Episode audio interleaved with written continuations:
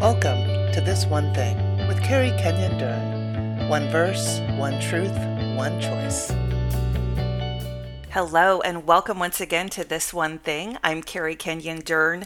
I'm so excited to welcome you back to the second week of our Fall 2022 series. My dear friend Crystal Wright is here with me again this week. Hello, Crystal. Thank you so much for being here. Yes, good to see you. Last week, we were together in Mark chapter 4, and we talked about Jesus calming the sea, which is actually a lake, but the Sea of Galilee, mm-hmm. saying, Peace be still. And we talked about him calming the storm in our life, which is fear, and how we are either operating in faith or fear. This week, we want to unpack another really powerful story of Jesus and his life and his earthly ministry here. We're in just the next chapter, Mark chapter 5. So, before we jump into the truth of this week's verse, I'd love it, Crystal, if you could give us kind of a high level summary and then actually read the story for us. We're going to pull out one verse, but of course, this is a story. This is a real account from Jesus's earthly ministry. So we feel, you and I, like it's impossible to just pull the verse out without having it in context of the story. So go ahead and set us up, please. Yeah, I wanted to zoom out really quick from the story. I know that God has given you just a ton to unpack and explain about this passage, but just to pull back for a moment, I wanted to talk about Mark and how he goes about writing his gospel because there's a couple things that's really important to him that he communicates through the entire book that he wrote. And there's two reoccurring themes, and the first one is the authority of Jesus as the Messiah. Mm-hmm. He's just constantly communicating that point over and over, especially in the first half of his book. And in the second half of his book, he's really focused in on the mission of Jesus that he came as the suffering servant. So it's all about the authority, the cosmic, powerful authority of Jesus, alongside this very personal, humble, compassionate, loving way that he reaches out to humanity. So that's a really high level with Mark. He also has a unique storytelling style where he likes to move at a really rapid pace. He uses the word immediately 41 times wow. in this book. Wow. And so I like that because it reminds me of today at the shelter. I got to interact with one of my favorite families. Yes, I have favorites occasionally. and the kids were getting off of school and they were just so happy, excited to see me and just telling me, Crystal, Crystal, Crystal, this happened, that happened, look, look.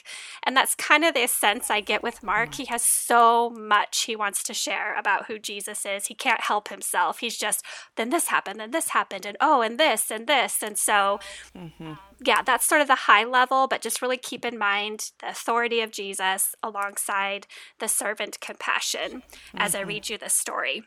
I'm going to start in Mark 5, verse 21. When Jesus had again crossed over by boat to the other side of the lake, a large crowd gathered around him while he was by the lake.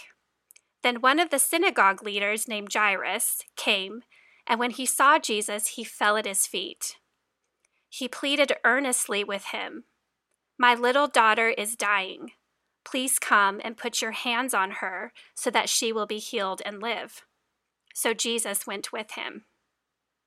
A large crowd followed and pressed around him, and a woman was there who had been subject to bleeding for twelve years. She had suffered a great deal under the care of many doctors and had spent all she had. Yet, instead of getting better, she grew worse. Hmm. When she heard about Jesus, she came up behind him in the crowd and touched his cloak. Because she thought, if I just touch his clothes, I will be healed.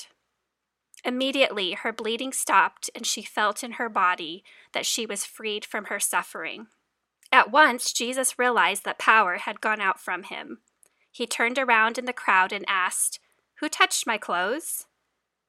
You see the people crowding against you, his disciples answered, and yet you can ask, Who touched me? Hmm. But Jesus kept looking around to see who had done it.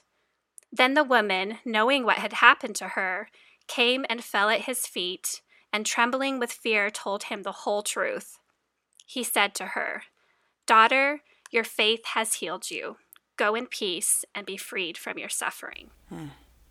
That last verse I read is probably the one we would all expect that we're going to dive into today, but it's actually not. We're going to focus in on verse 27, which says, When she heard about Jesus, she came up behind him in the crowd and touched his cloak. Mm. So, Kerri, would you help us really understand why that verse is so important? Right. So all the verses are really important, but I think what's so interesting for me, Crystal, in this passage is I see a theme here with the stories of Jesus and his ministry. I see that he is intentionally setting situations up for his father to be glorified. So last week we talked about that was a setup. Hey guys, let's go for a boat ride. And I'm going to be sleeping, air quote, in the bow and let's go out and oh, now there's a storm. How are you going to respond to the storm? He set that up. That was his idea. And now I see that this is also a setup for his glory to be revealed. So she had heard about Jesus. What does that mean? Let's start there. So if we look at Matthew verses 35 and 36, it says that Jesus had a reputation that everyone who touched him was healed. So, our journey with this passage starts with just because we know about Jesus doesn't mean anything unless we do something about it. And her faith was so extreme. And I would say, Crystal, her faith was so extreme because her need was so extreme. This is a woman who is operating in desperation. She's been bleeding for 12 years, which means not only is she financially drained, she's physically drained. She has nothing left.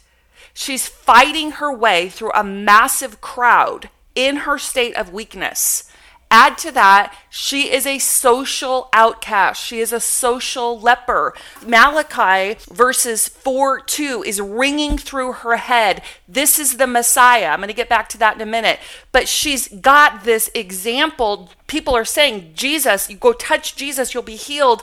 And she's saying, maybe he's the Messiah. Maybe he's the one prophesied. I have nothing to lose. So I'm going to fight my way through this crowd. I am desperate. Now, a couple things can happen. If the crowd recognizes her as a woman with the issue of blood, the zealots would try to take her to trial and stone her.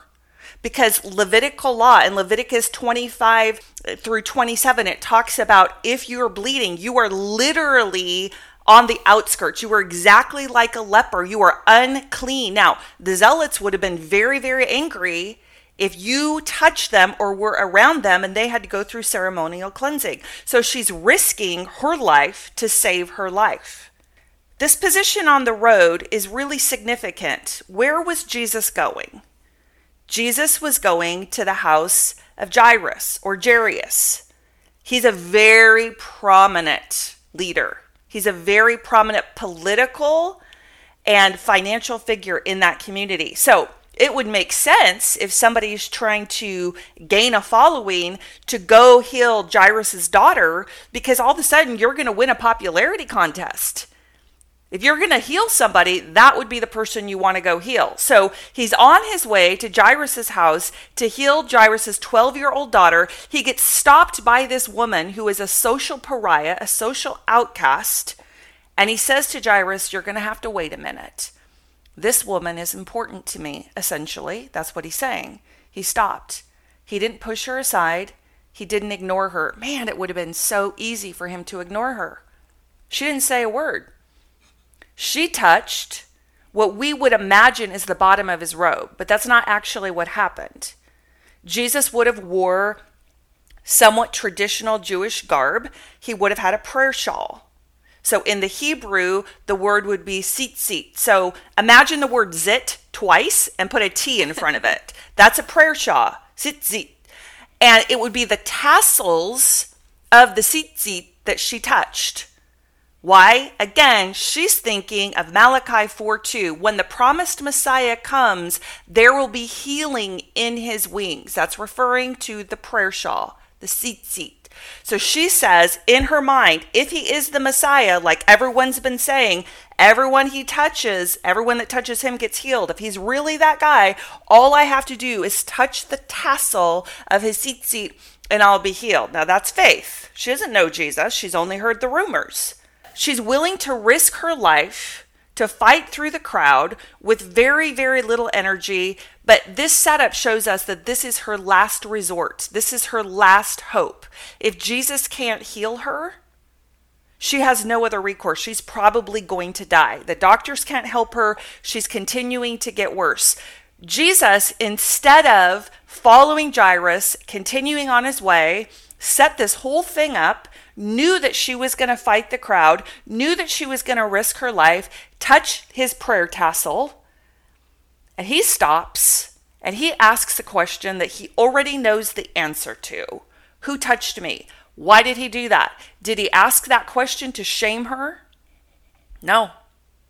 He asked that question so that everyone in the crowd would say, This is who's important to Jesus. And so that the Father would get the glory for her healing. If he had said nothing and she was healed, the Father would not have got the glory. So many times, Crystal, and here we're getting into the truth. We believe the lie that God is being unkind because of what he allows into our lives. We're midway through the story. We don't like our circumstances. We don't like our sickness. We don't like the brokenness in relationships. We don't like financial loss. We don't like the ruin and the carnage and the heartache of this world. And Jesus says, I'm on my way. This is not the end of the story. But we have to understand that he still has the healing in his wings, but we have to run to him and want him and need him more than anything else. He uses these places of desperation in our life to draw us to Him because we can't do it ourselves. And that is often where spiritual maturity begins. So, this woman who has been a social outcast and leper for 12 years says, I have heard about this guy. If he's the Messiah, I'm going to fight through the crowd and I'm going to touch him. And of course, verse 27 holds hands with 28. She thought to herself, if I can just touch his robe, I'll be healed.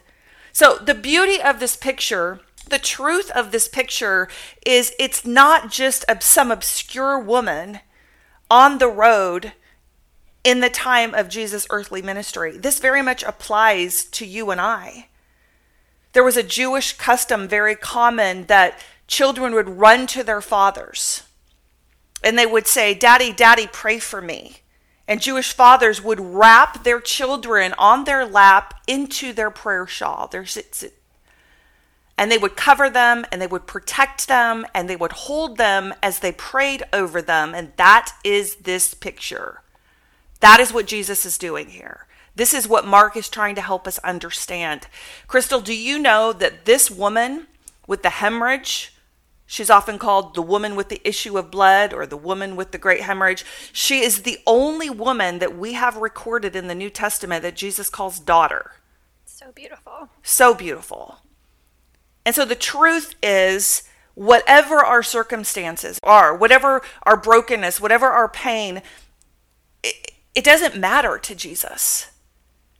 He doesn't see us as the outcasts that others might see us or that we believe ourselves to be. He doesn't see us as broken and abandoned and lost and hopeless. He sees us as his son. He sees us as his daughter. And he say, Would you allow the pain points in your life to make you come running to me, no matter how hard it is, no matter the cost, no matter the sacrifice, no matter the risk? Would you run to me and allow me to wrap you up in my healing wings, Malachi 4 2, in my proverbial prayer shawl, my tzitzit, wrap you up, cover you, comfort you, and intercede for you, just like I did for this woman. So when Jesus heals this woman, she's going to have quite a reputation. Not only is her suffering done, but she would have gone from being this social outcast, this social leper, to being this woman that's regarded with awe and wonder. Because we have to understand that Jesus is pretty new on the scene. People would have been afraid of this man of power, not quite yet understanding who he was, what he was. Is he the long awaited Messiah? But there's this reverent awe and fear of this new holy man on the scene, and now this woman is completely transformed. So she went from being nothing to being a woman of esteem, and people would have been in awe of her. So not only was she not stoned by the zealots for coming in their midst and making them unclean, but she would have been an object of awe and wonder and praise. And ultimately, that's what Jesus set up was glory for his Father. So the truth is, Jesus uses all of the difficulties in our lives to draw us to himself, to allow us at times to be desperate for him, not to be unkind. But Crystal, the reality is, as humans, we rarely go running to him with full reckless abandon if we can do it ourselves. And he brings us low, just like he did last week with the disciples in the storm just like he did with this woman with the issue of blood, so that his Father could be glorified in a way that would not have been accomplished had it gone any other direction. So, Crystal, why don't you go ahead and just jump into choice for us today? I took truth. You take on choice today. What is the choice that you pull out of this passage? I actually struggled a little bit when I thought about how to turn this into a choice mm-hmm. because. Mm-hmm I think one of the dangers is we can start going into performance. If I do this, Jesus will do this. And it's pretty much the flip of what this passage is about. I'm really grateful you shared about the picture of how the father would wrap his child up in his robe and pray for him because I think that's the invitation, the choice that we're being offered up through this story. And the choice is whether or not we want to receive that kind of personal love mm. from the creator of the universe who is awesome and mighty and powerful but wants to embrace us in that way and not everybody who encountered Jesus responded like this woman mm-hmm. just a few verses back Jesus does another incredible miracle frees this man of demon possession, and the people around him are actually so afraid they wanted Jesus to just go. Mm-hmm. And as I was reading a commentary on this chapter, I just want to read this one quote because I think it sums it up. When people are more afraid of what Jesus will do in their lives than what Satan does in the moment, they often push Jesus away. Mm-hmm. So I think the choice that we have is we have the Savior who wants to wrap us up. He wants to bring us close. He wants to bring healing into our lives. And that may look a variety of ways, but that's His heart that He's offering. And our choices do we want to embrace His embrace, or is the fear of how who he is or what he might do in our lives so much that we would rather push him away. Mm-hmm. So that I would encourage each one of us to wrestle through where are you at right now in your heart with Jesus? Are you wanting to crawl up in his lap and let him embrace you, or are you in the process of pushing him away? Right. And I think there's a lot of reasons that we push him away rebellion, mm-hmm. um, pride, I think just anger at him. And I, as you were sharing, you know, I can remember times in my life where things didn't go the way I thought they should. God allowed things that I thought He should have stopped or didn't allow things to happen that I thought He should. And I was just angry at him and I had to choose to forgive him. You know, and that sounds strange to some people, like God didn't do anything wrong. No, he didn't. But I needed to choose to forgive him so that I could allow myself to be wrapped up in his arms. So I think just being honest with ourselves, where are we at with knowing that the God of the universe, through the ministry of his Holy Spirit, is reaching for us? Are we believing the lie that the things that are hard in our lives are God being unkind and abandoning us? Or are we choosing that those are the very things that draw us closer? And He's saying, Come here, daughter. Come here, son. Let me wrap you up. Choose to get to really know me. Like we looked at last week. If they had really known Jesus, they would not have been afraid in that storm. Crystal, thank you for that choice. I pray that we all make it this week. And we're going to spend one more week in Mark. We were in Mark 4 last week, 5 this week. Let's do one more week in Mark. Let's jump into Matthew 6 next week. And Crystal, would you close us in prayer, please? Lord, thank you so much for this story. Thank you for choosing us like you chose this woman, Lord. Thank you for the fact that when we do come into your presence, and we experience your power and we experience your healing, we are transformed. We are transformed, Lord, and that's scary to us sometimes because as we're transformed, old parts of us die. Mm. So, Lord, I ask that you would help us. Would you help us through your Holy Spirit? Would you help those that are listening to have enough faith to reach for you, to receive what you want to give them, Lord? You can be trusted. The transformation, the things even in our life that you want to uh, remove or change uh, for our good and for your glory. So help us to trust you. Help us to um, see your glory in the midst of our storms. Thank you so much for your love. In Jesus' name, amen. Thank you for joining us for This One Thing with Kerri Kenyon Dern. Find all our episodes by clicking the podcast link located on our website at fetterfree.org.